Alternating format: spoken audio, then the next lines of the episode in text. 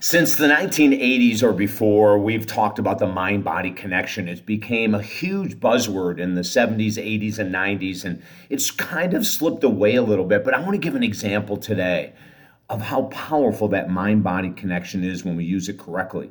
Too many times people will go through life and not realize that they have this immense ability to help their own body heal, to help their own mind heal. And I want to give an example of what happened with a client of mine recently when I explained to him an option that he had when he was having problems with his digestive system. His stomach was upset on a regular basis. I'll tell you what we did, I'll tell you the end result. It's so freaking amazing. It's an example how powerful the mind body connection is. You're tuned into David Essel Live, helping Americans and the world to heal. For 35 years, a top podcast, radio host, TV host, you name it, we do it all. And I love it. I absolutely love it. Feel free to share these videos, get this information out there. The world is hurting. We need things like this. We need tools to help us get through these outrageously stressful times. So, the mind body connection became popular when we started to realize that sometimes thoughts could create migraine headaches. I know that sounds crazy, uh, but you know, Joan Borysenko, Dr. Joan Borysenko in the 80s wrote an amazing book about the mind body connection with her own migraines that were created by her own thought system, right? So the mind body connection is amazing.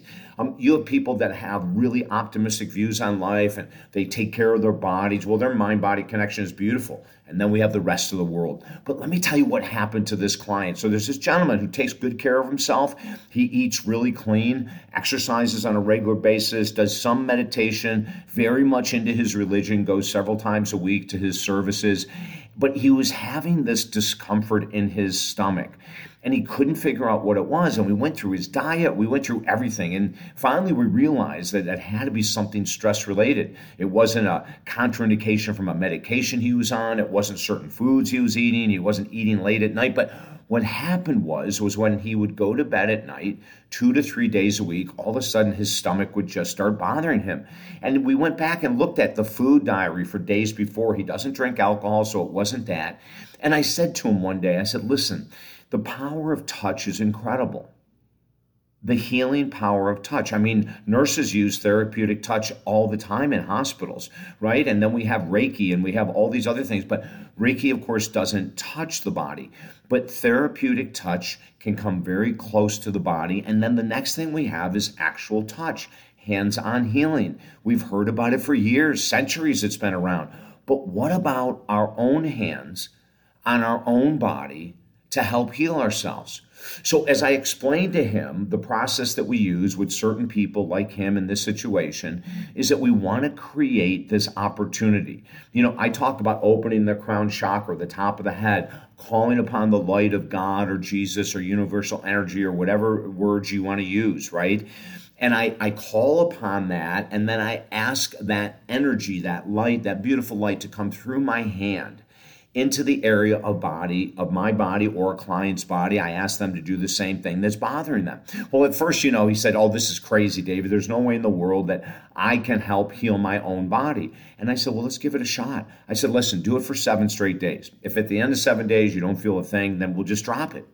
So he did and it happened about two nights later after our session that some reason 9 30 10 o'clock at night he's trying to go to sleep and his stomach is bothering him. And he goes you know why don't i just give what david told me a shot? So he opened his mind instead of opening the crown chakra. He said i just opened my mind and i called upon god and the angels and anyone else around that could come through my hand and i put my hand on my stomach. And then i asked my body and my mind to become one and to heal whatever's going on in my stomach. And he said, David, I left it on for 20 minutes. He said, I didn't feel anything. And he said, I figured I'd leave it on for 30. And he said, it was about at the 25 minute mark. All of a sudden, I felt this calmness in my stomach. He said, I'm looking around going, is that real or not? You know? And so he waited until the 30 minutes. He took his hand off. The discomfort didn't come back. Three or four nights later, it comes back again. He goes through the same exercise, and the same thing happened. And he says to me, What's going on here? And I said, I'm going to be honest with you. All I know is that it works more often than it doesn't.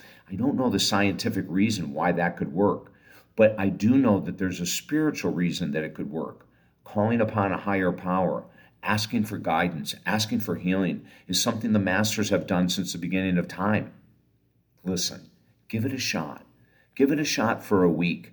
Now, I'm not saying that this is going to cure cancer or anything else or heart disease or anything like that, but if we have tools like this proving that the mind body connection is more solid than we can ever know, why not give it a shot? It costs nothing, and the end result could be absolutely stunning, just for my, like it was for my client. Hey, if I can help you at all, go to talkdavid.com. We've got four books there, absolutely free. You can work with me for 20 minutes at no charge. And of course, we have programs if you want to do something ongoing. Okay, until I see you again, have a beautiful day. Share these videos. Let people know that there's help out there. Okay, talk to you soon. I'm David Essel.